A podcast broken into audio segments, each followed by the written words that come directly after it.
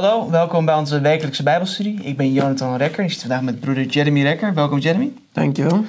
En we gaan vandaag de tweede les bespreken van het derde kwartaal van 2023. En die les heet het, De tarwe en het onkruid. Nou, we gaan het over deze belangrijke gelijkenis hebben. Ehm, waar eigenlijk twee vragen centraal staan die we zo meteen bespreken. Waar komt het kwaad in de wereld vandaan, in de gemeente vandaan? En wat doen we ermee? Nou, voordat we daar verder meer over gaan spreken, vragen we wat eerst om Gods leiding door middel van het gebed. Trouwe, liefdevolle Vader in de hemel, we komen voor uw troon van genade om te danken dat we deze mooie les mogen behandelen. Vader, bedank ons alsjeblieft met uw Heilige Geest dat we toch een goed inzicht mogen komen.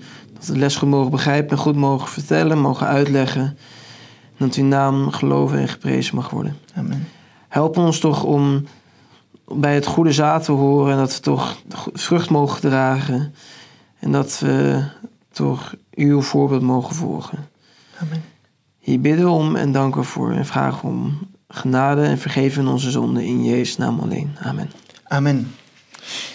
De tarwe en het onkruid. Ja. Nou, ehm, ik zei het net al, in deze gelijkenis staan eigenlijk twee vragen centraal.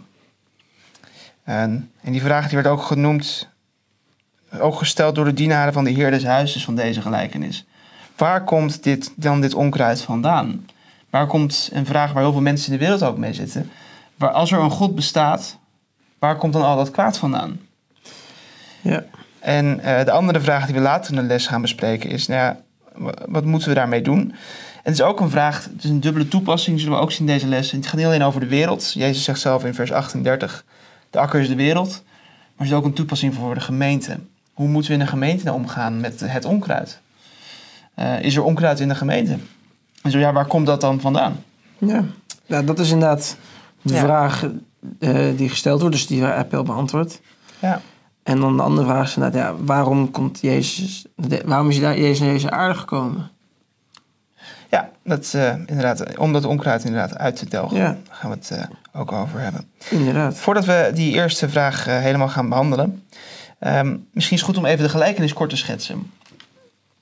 Dus Jezus heeft hier een gelijkenis. Hij zegt: het, koninkrijk der hemel is gelijk aan iemand die goed zaad zaaide bij de akker, in zijn akker. En dan zegt hij: Maar toen de mensen sliepen, en die betekenis daarvan zien we zo meteen bij vraag 2, kwam zijn vijand en zaaide het onkruid tussen de tarwe en ging weg. Toen het gewas opkwam en de vrucht voortbracht, kwam ook het onkruid tevoorschijn. En vervolgens inderdaad die vraag. De dienaren van de heer des huizes vroegen... waar komt het onkruid nou vandaan? Mhm. Heeft u dan niet goed zaad gezaaid? Ehm, en, je, en de heer des huizes zegt... mijn vijand heeft het gedaan. En dienaren stellen voor om het weg te halen. En de heer des huizes zegt... nee, laat het staan tot de oogst. En vervolgens eh, groeien ze samen op tot de oogst... en wordt het onkruid gebonden in bossen om te worden verbrand. Maar het tar wordt bijeengebracht in de schuur. Ja. Dat is de gelijkenis in een, in een notendop. En die zullen we dus gaan uitleggen tijdens deze les. Ja, precies. Even kort eh, dat onkruid. Eh, wat is dat eigenlijk? Dat, wat, wat voor plant? Eh, het onkruid is dus eigenlijk in dit geval... het wordt geschetst als dus een, een, een dodelijk gif. Ja, het, het Griekse woord is zizania. ja. Dat is waarschijnlijk in Nederlands bekend, zo bekend zou zijn als dolik. ja. Iets wat heel erg lijkt op tar als het groeit. Maar uiteindelijk niet dezelfde vruchten draagt. Nee, Want het, de zwarte het, het, het tarwe staat namelijk krom van de zware koren die het draagt. Ja. Het onkruid niet. nee dolik heeft een soort van eh, zwarte zaadjes. En die zijn inderdaad misselijkmakend en giftig. Ehm, daar word je niet blij van. Dan krijgt er, word je Mhm. misselijk van, overgeven, diarree. Ehm, dus vruchten van, van kwaad. Ja, het zijn echt Het is gif. kwade, het is echt gif, kwade Ja. vruchten zijn het. Het zijn kwade vruchten. Tegenover het voedzame koren. Van Ja. de voedzame koren van de tarwe. Ehm, als we nou echt naar de eerste vraag gaan, dan zien we dus inderdaad dat die dienaren die komen naar de heer des huizes en die vragen... ehm, heer, hebt u dan niet goed zaad in uw akker za- gezaaid? Waar komt nou dit onkruid vandaan? Ja. Waar komt het kwaad in de wereld vandaan? Eh, inderdaad, dus heeft, is, dan, heeft u dan niet goed zaad in uw akker gezaaid? Zou ik ook kunnen zeggen van oké, maar heeft God de mens niet perfect geschapen? Ja, Want eh, het kwaad moet ergens vandaan komen. precies. God heeft ons hier op deze wereld geplant. En heeft God dan ons niet goed gemaakt? Nee. Nou, Waar God, komt het kwaad in ons ja, vandaan? God schiep de mens goed en perfect. Ja. Maar God wil alleen gediend worden door een mens met een vrije wil. En het betekent dus dat een mens dan ook in staat is om zelf te kiezen voor goed, zelf te kiezen voor het kwaad. Ja. En we weten dat uiteindelijk echt de, de bron van al het kwaad is de vader van de leugen. Dat is Satan. En hoe Satan kwaad is geworden, dat is de verborgenheid der ongerechtigheid. Dat, dat Ja. zullen we in ieder geval niet weten. Nee.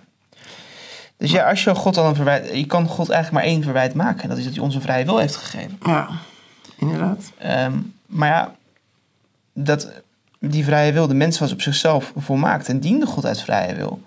Maar God wilde niet. God is een God van liefde. En liefde impliceert vrijheid. Precies. Zon- zonder vrijheid kan er geen liefde zijn. Ja, iemand die wordt gedwongen om iemand anders lief te hebben, heeft niet lief. Mhm. Nou, gedwongen of geprogrammeerd is, dat, Dat is geen liefde. dat, dat is geen liefde. Nee. Liefde impliceert een vrije wil. En dat betekent dus ook dat we tegen God in opstand konden komen. Ja. Maar de bron van al het kwaad is de vijand, is Satan. Ja, De vader van alle leugen, van al het kwaad wat er is in de wereld. inderdaad. Ehm, in Prediker 7 vers 29 staat ook nog een hele mooie tekst. Alleen zie dit heb ik gevonden dat God de mens oprecht gemaakt heeft. Maar zij hebben vele uitvluchten gezocht. Daar maakt Salomo, de prediker, hier, maakt hier duidelijk dat ehm, het is de mens onder invloed van Satan die zelf op zoek is gegaan naar de zonde. Ja. Hij is op zoek gegaan, hij is- hij wegvluchtte uit voor het aangezicht van God. Ja. Als we nou, ehm, ik noemde net al, als we naar de tweede vraag gaan. In de eerste plaats, Jezus maakt zelf duidelijk, deze, deze vergelijkenis geldt voor de wereld. Mhm. Hij zegt zelf in vers 38, de akker is de wereld. Maar er zit ook een, als je deze gelijkenis bestudeert, zie je ook een toepassing voor de gemeente. Ja. Want ja, in de Bijbel zien we ook op meerdere plekken dat de gemeente wordt vergeleken met een wijngaard. Dus wat is ja, Gods favoriete akker is in zekere zin Gods gemeente. Mhm. Daar wil God zijn vruchten het meest liefst hebben. Dat is, ja. En het is dus tegelijkertijd ook de favoriete akker van de vijand. Want, die, want dat is namelijk de enige akker die nog niet heeft. Precies. Dus eh, zou- inderdaad, je zou kunnen zeggen dat de hele wereld vol staat met, met onkruid. Want als mensen niet onder Gods leiding staan, onder wiens leiding staan ze dan wel? Ja, je staat of onder leiding van God of onder leiding Ja. van zijn tegenstander. Dus de Satan, de vijand. Ja. De aanklager, inderdaad. Dus wat is dit? Dus ja, Satan, die wil heel graag eh, het zijn onkruid zaaien tussen het tarwe, tussen het goede tarwe, het goede gewas, ja. dat gezaaid is. Wat ik eh, opmerkelijk vond, vind in, de, in die tekst, in Matthäus 13, vers 25, staat dat er... Mhm. Maar toen de mensen sliepen. Ehm, en dan moest ik denken dat Satan, zoals Gods geest in het stil in het hart werkt... Ja. en we alleen de gevolgen van Gods geest, in het werk zien van Gods geest... is het ook vaak zo dat we ook niet zien hoe Satan werkt aan de harten van mensen. ja, inderdaad. Ook Satan kan stilletjes werken aan mensen. En uit het niets opeens zie je de gevolgen daarvan. Satan is zo subtiel en zo sluw Ja, dat hij je heel geleidelijk probeert eh, te overtuigen. ja, Patriarch, prof, nee, eh, profeet en koning schrijft ook in het eerste en tweede hoofdstuk over hoe Salomo pas in de gaten had dat hij dat zijn relatie met God niet meer hetzelfde was toen het al te laat was. ja, Dus daarvoor dacht hij namelijk dat hij God een, een dienst deed, eer, eer- eerde en een dienst deed door te trouwen met al die vrouwen. Want hij dacht, ik kan ze bekeren. Maar hij had niet in de gaten dat dat, een, nou ja, dat, dat hem juist bracht naar zijn dieptepunt. ja, misschien was hij moedwillig blind, maar in ieder geval had hij niet. Nee, dus Satan gaat, maar hij gaat heel subtiel en heel sluw, hengelt hij je binnen. Ja, Zonder weerstand. niet, Satan is een misleider. Ja, Er zijn ehm, mensen worden, brengen zichzelf in een positie, ja, soms brengen ze zichzelf in een positie, maar ze worden misleid. En daardoor worden ze voor de gek gehouden. Ehm, waardoor ze denken dat ze goede dingen doen. Ze weten, Ja. Maar ze kunnen beter weten. Dus het is niet onverwijtbaar. Ja. Maar Satan houdt ze voor de gek. ja soms, maar niet, soms doet Satan het, soms doen we het zelf. Soms Ja. houden we onszelf voor de gek. Waarom zou, waarom zou Satan nou bezig zijn met Gods gemeente? We noemden het net al, we zijn Gods eigendom. We zijn Gods ap- de appel, eh, Gods oogappel. Maar ja, wat is, waarom zou Satan nou zo graag willen scoren bij de gemeente? Ja, ja dat is dus. eh, ja, wat, zou, wat zou het gevolg zijn dus van dat. daarvan. Hè? Wat, zou, wat zou het gevolg zijn dus van dat onkruid dat dan gezaaid wordt? Ja, hij wil hij, hij wilt die gemeente ontmoedigen. Mhm. Hij wil de hoop uit hun harten weghalen en dat ze, dat, dat, ze, dat ze niet meer zien zitten. Ja. Het is denk ik ook nog iets anders. Ehm, in Romeinen 2 vers 19 tot en met 24 Mhm. heeft Paulus een verwijt voor de Joden. En hij haalt hun eigen woorden aan, maar dat gaat ook voor Gods gemeente. Hij zegt, u bent van uzelf overtuigd dat u een gids bent voor de blinden. Ja. Een licht voor de hen die in duisternis zijn. Ehm, en dat klopte. God had bedoeld dat het Joodse volk een licht voor de heidenen zou zijn. Zoals ook wij, eh, Jezus ons roept om een licht voor de wereld te zijn, het zout der aarde. Dus Paulus maakt duidelijk, jullie noemen jezelf goede mensen, het licht leidend voorbeeld. ja. Dus ze denken dus dat, Ja. het, dat ze hulpers zijn. En dan zegt hij vervolgens, u die in de wet roemt, onteert u God door overtreding van de wet. Want de naam van God wordt, zoals geschreven is, door uw toedoen gelasterd onder de heidenen. Juist, hoe wordt God, eh, Jezus in discrediet gebracht, zodat mensen die zichzelf christenen noemen, Mhm. eh, niet zoals christenen handelen. Ja. Dus waarom zaait, God, eh, zaait Satan zijn zaad zo het liefst in de akker van Gods gemeente? Omdat hij het meeste schade kan toebrengen in de gemeente, Ja. door, van binnenuit. Daardoor zijn het geen, eh, geen hulpers, die, een hulpmiddel tot de redding, Ja. maar juist een struikelblok. Ja. En niets, want niets brengt meer schade toe aan Jezus dan het gedrag van mensen die, die zichzelf zijn volgelingen noemen. Ehm, als wij, we zijn ambassadeurs, dus we vertegenwoordigen Jezus. En als wij hem verkeerd voorstellen, ja, dan kunnen we ze enorm veel schade toebrengen. En dat geldt ook voor mezelf. Ik heb ook Jezus verkeerd voorgesteld. Mhm. Ehm, elke fout die we publiekelijk maken ehm, onder de naam van christen werpt een schaduw op Jezus. Daar moeten we ons van bewust zijn. Dat is niet terecht. Het is niet terecht dat mensen Jezus dingen verwijten die wij doen. Nee. Ehm, maar het is wel het gevolg van ons, van ons gedrag. Ehm, dus het gevolg van het, het, kwade zaad is dus dat, me- dat, dat, de dat gemeenteleden een struikelblok kunnen worden voor anderen. Ja. Zoals Jezus ook zegt in Matthäus 23, vers 13: U gaat er zelf niet binnen en hen die er binnen willen gaan, laten u er niet binnen gaan. Dat komt omdat die fariseeën legden verkeerde maatstaven voor. Maar ook wij, wanneer wij Jezus verkeerd voorstellen, kunnen een struikelblok zijn voor anderen om tot Jezus te komen. Daarom zaait Satan zo graag in Gods gemeente. Daar moeten we ons bewust van zijn. Nou, in de derde vraag, een beetje in herhaling. Wat beoogt Satan dan met het gezaai van het onkruid?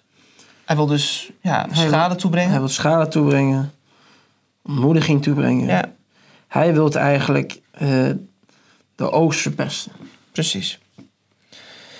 En ja, wie gebruikt Satan als onkruid?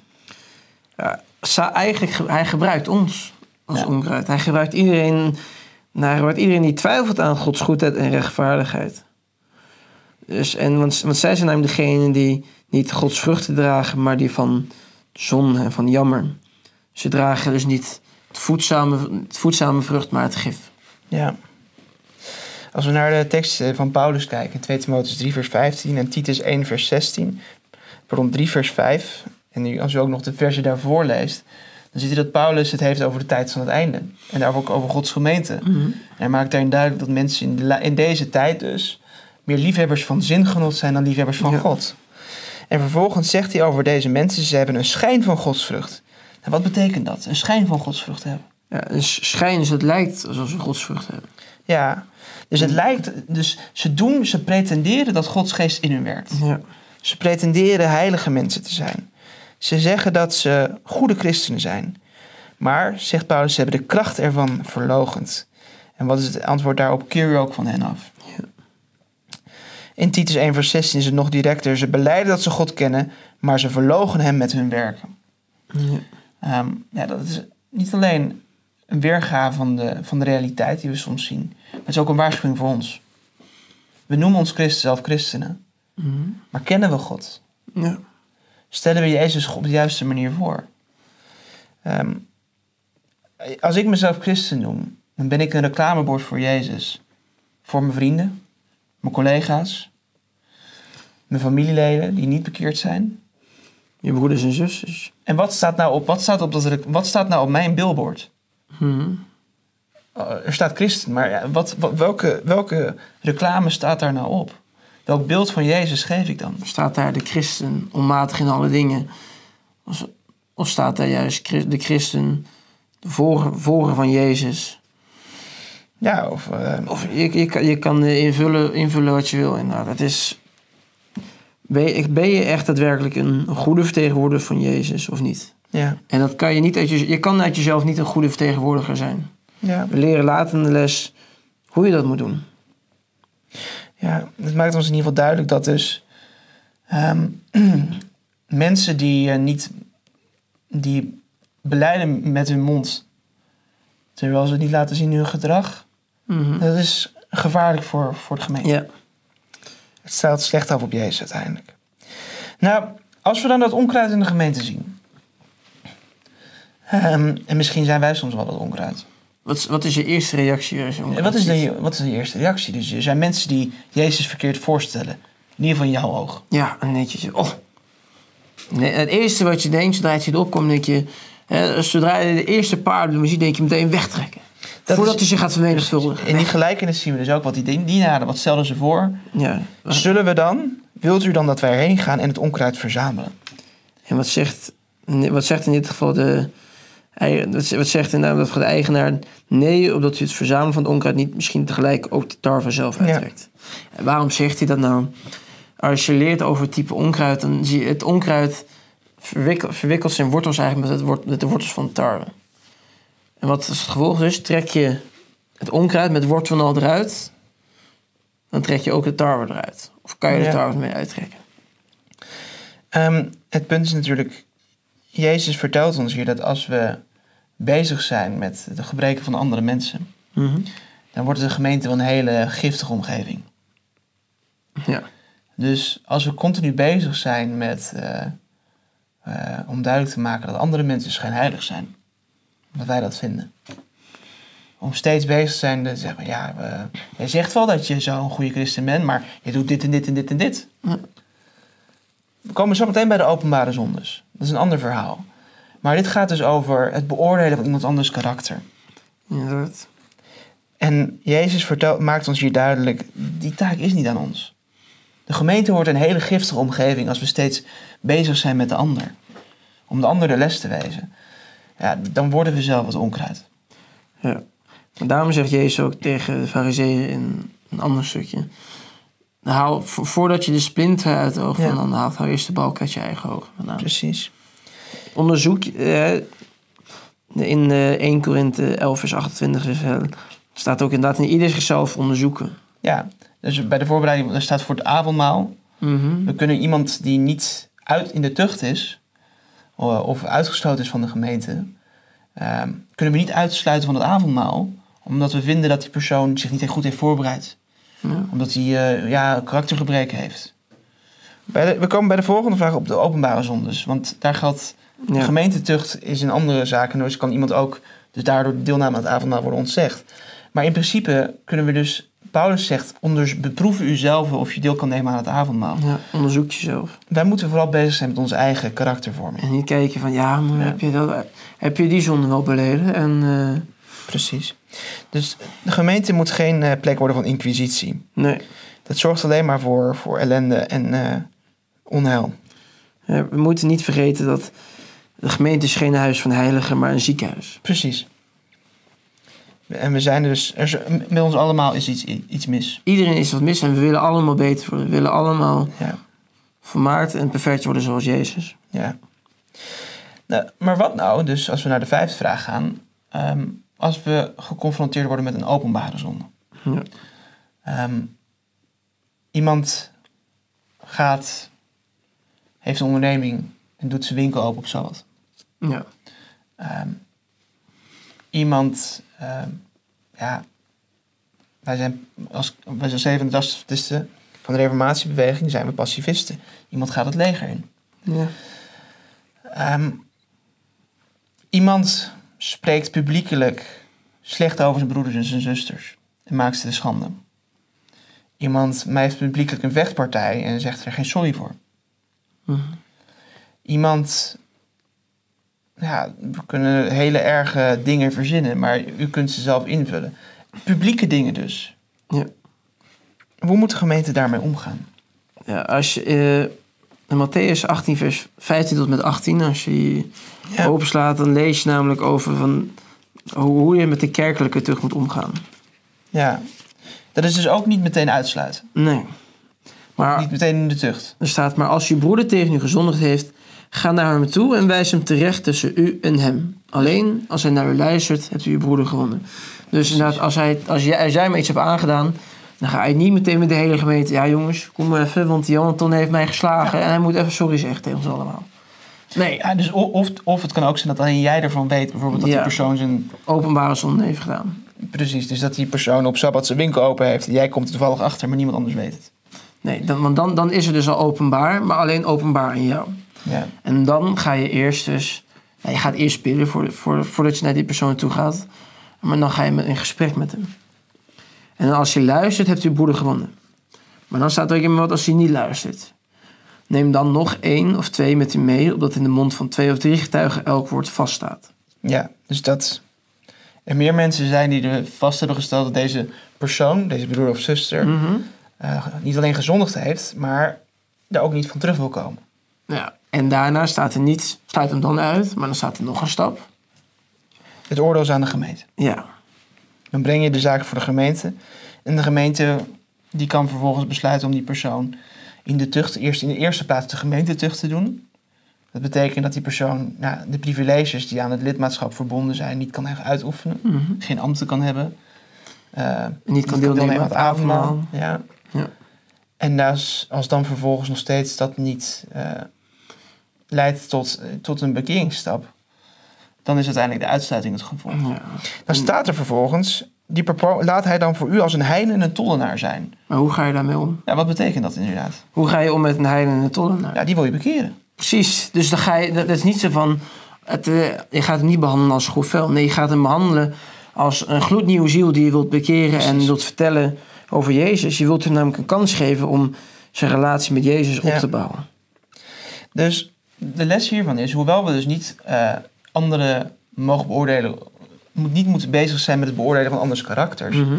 is het de openbare zonde ehm, is een heel ander geval. Jezus maakt ons daarin duidelijk dat de gemeente dan een verplichting heeft om te handelen. Ja.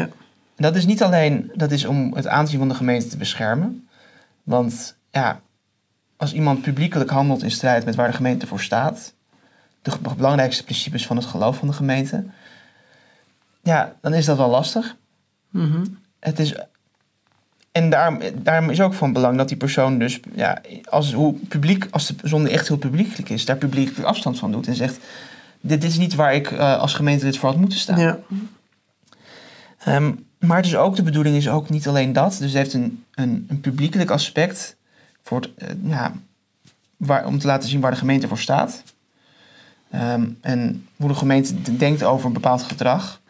Maar dus ook de bedoeling is om die, zon, om die ziel te laten zien dat als die zijn, zijn, ja, zijn weg niet omkeert, welk, dat, dat dat dan enorme consequenties kan hebben voor de eeuwigheid van zijn ziel. Precies. Wat, Dus de bedoeling van ja. de tucht en de, en de uitsluiting is om die ziel te bewegen tot bekering. Inderdaad. Je moet hem, dat hij de ernst van de zaak begrijpt. Dat, Ja, wat staat er op het spel? ja, Nee, inderdaad. En het andere, het, het, een van de andere dingen is ook dus een openbare zonde. Is dus eigenlijk het, het vrucht van de zonde. ja, En daarom kan je dus, je kan, wan- wan- als je hem terug meeneemt in de gelijkenis, in het, je kan wanneer, wanneer het onkruid nog jong is en de tarwe nog jong is, dan kan je het verschil tussen het onkruid en tarwe moeilijk zien. Want het lijkt op elkaar, het is allebei groen. Maar dit is eigenlijk al een kool die vroegtijdig, het kaf wat vroegtijdig volwassen wordt. Dus je, herken, je kan hem in één keer herkennen aan de, de vruchten die je draagt. Het zijn geen, het zijn geen zware koren, maar het is het gif. Ja. En daardoor weet je eigenlijk al, het is het onkruid. Het- en dat je het kan verwijderen. Ehm, als we doorgaan naar de zesde vraag. Mhm. We zien dus dat eh, gemeentetucht en uitsluiting soms nodig zijn.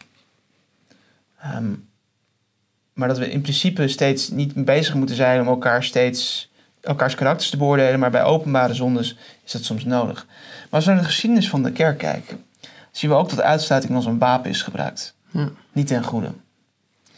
Ehm, had Jezus dat al voorzegd? Dat dat zou gebeuren met Gods trouwe volk? Ja, we lezen heel duidelijk in Johannes eh 16, vers 2.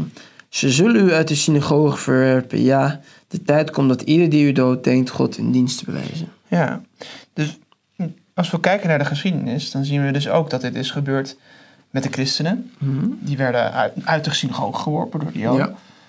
Ehm, maar dat er bij een gemeente steeds... dat een afvallige gemeente zijn lot eigenlijk verzegelt door drie stappen. Ja, inderdaad. Dus het krijgt licht, het verwerpt het.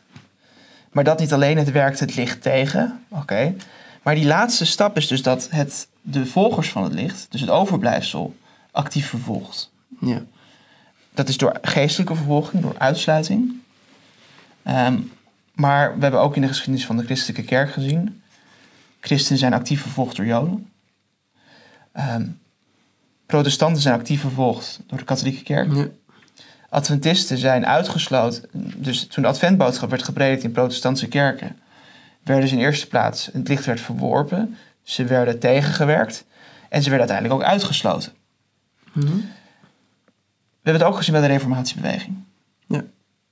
Eh, nadat de Eerste Wereldoorlog was uitgebroken, namen veel adventkerken in Europa, eh, in Duitsland en in andere landen. Uiteindelijk is dat ook gesanctioneerd door de Generale Conferentie uiteindelijk. Het standpunt in dat het een gewetenskwestie was of iemand moest dienen in het leger. Maar in Duitsland was het standpunt van de kerk, je moet dienen in het leger, want je moet trouw zijn aan de overheid. En vervolgens waren er mensen uit de reformatie die zeiden, nee, ik moet trouw zijn aan God. Ik zeg, hij zal niet doden, dus ik zal niet dienen. Ja. Dus het, het licht werd verworpen, ze werden tegengewerkt. Uiteindelijk werden ze uitgesloten uit de gemeente. Tegen hun, tegen Tegen hun wil in. Ja. En ze, niet, dan- dat niet alleen, hun broeders en eigen broeders gaven hun ook aan bij de lokale overheid. Dus hoe bezegelt eh, ja, een gemeente zijn val, is doordat hij eh, het overblijfsel actief vervolgt. Ja. En daarbij is ook het uitsluiten, dus ook de toepassing van het uitsluiten, is daar een onderdeel van. Dus een vorm van geestelijke vervolging. Dat betekent dus ook dat wij als gemeente voorzichtig moeten zijn om met het uitsluiten van iemand vanwege leerstellingen. Als iemand actief dwaalleer propageert, echte dwaalleer, dan moet je er als gemeente ook tegen optreden. Ehm, maar we moeten er dus wel voorzichtig mee zijn dat we dus niet licht verwerpen wat God ons heeft gestuurd. Het is een hele zware en moeilijke kwestie. Ehm, als we naar de laatste vraag gaan.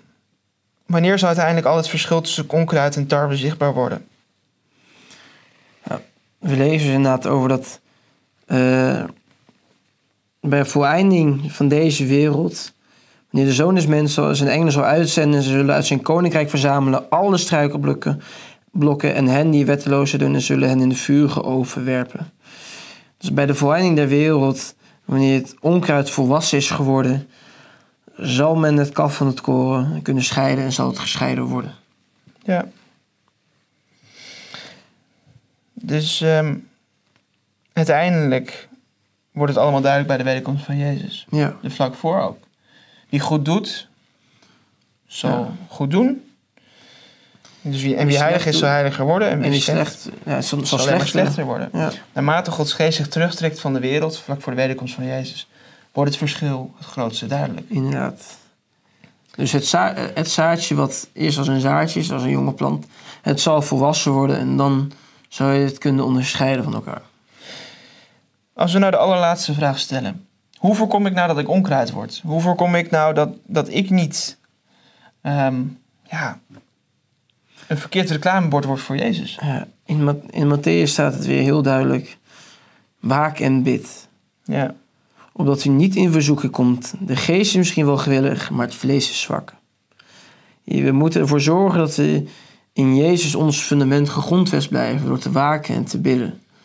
Dat we op elk, elk, elke dag, elke uur en elk moment gegrondvest zijn in, in Jezus. ja. Want alleen dan zal je de kans krijgen om het kwaad te overwinnen. Want we kunnen niet uit onszelf. Als we maar een andere parallel te trekken, als we goede vruchten willen dragen, als wij, wij zijn wilde, wilde ranken, Ja. die, gekerfd, die geënt zijn in de In de goede wijn. wijnstok, als het goed is. Ja. Jezus zegt, blijf in mij en ik in u. Zoals de rank geen vrucht kan dragen uit zichzelf als ze niet in de wijnstok blijft, zo ook niet, u niet als u niet in mij blijft. Als we geen onkruid willen worden, als we niet uh, ranken willen worden die zure vruchten dragen, om in de andere gelijkenis te treden, dan moeten we in de ware wijnstok blijven. Ja. De enige bescherming om onkruid, om niet ja, slechte vruchten te dragen, is om altijd in Jezus te blijven. En Hem door ons te laten werken. Mm Heb je nog andere gedachten over deze les? Ja, we moeten inderdaad, om nog te herhalen, we kunnen dus zelf het onderscheid niet maken. Mhm. We zijn, we zijn niet bevoegd, we hebben niet het talent of de kwaliteiten om het, het kaf van het koren te kunnen scheiden. God, kan, God alleen kan de harten lezen van de mensen. Wij kunnen niet zien of lezen wat in het hart van iemand omgaat, wat dat licht is, wat hij heeft en hoe hij daarmee omgaat. Dus ook al denken wij het soms heel goed te weten dat die ene broeder, die, die, die, die zal bij het onkruid horen. Dat weten we niet. Ja. En daar mogen we echt, en daar mogen we echt niks over zeggen, tenzij er dus een openbare zonde is. Ja. Dan, kan pas, dan kan je de vruchten zien. En uit, op de basis van iemands vruchten kan je inderdaad wel lezen waar, wat er in het hart omgaat. En uiteindelijk zal het allemaal zichtbaar worden bij de oogst. Ja, inderdaad. We zijn aan het einde gekomen van deze belangrijke les. En we hebben de antwoorden gekregen op de vragen die we aan het begin hadden. Ja, Waar komt dit onkruid vandaan? Al het kwaad in de wereld en in, ook in de gemeente komt door Satan. En door mensen die zich laten gebruiken door Satan. Ehm, wat kunnen we er tegen doen? Wij zelf kunnen alleen voorkomen dat we zelf geen onkruid worden. Ehm, dus we moeten verbonden blijven met de ware wijnstok. We moeten steeds actief bezig blijven. Heer, haal toch al het slechte in mij weg. Haal alle verkeerde dingen in mij weg, zodat ik toch goede vruchten mag dragen. Ja. Laten we vooral niet bezig zijn met de fouten van anderen. Laten we niet proberen om iemands anders karakter te verbeteren. Maar laten we vooral kijken naar onszelf. Dat God ons mag helpen om elke dag beter en meer te groeien naar het ideale voorbeeld dat Jezus ons geeft.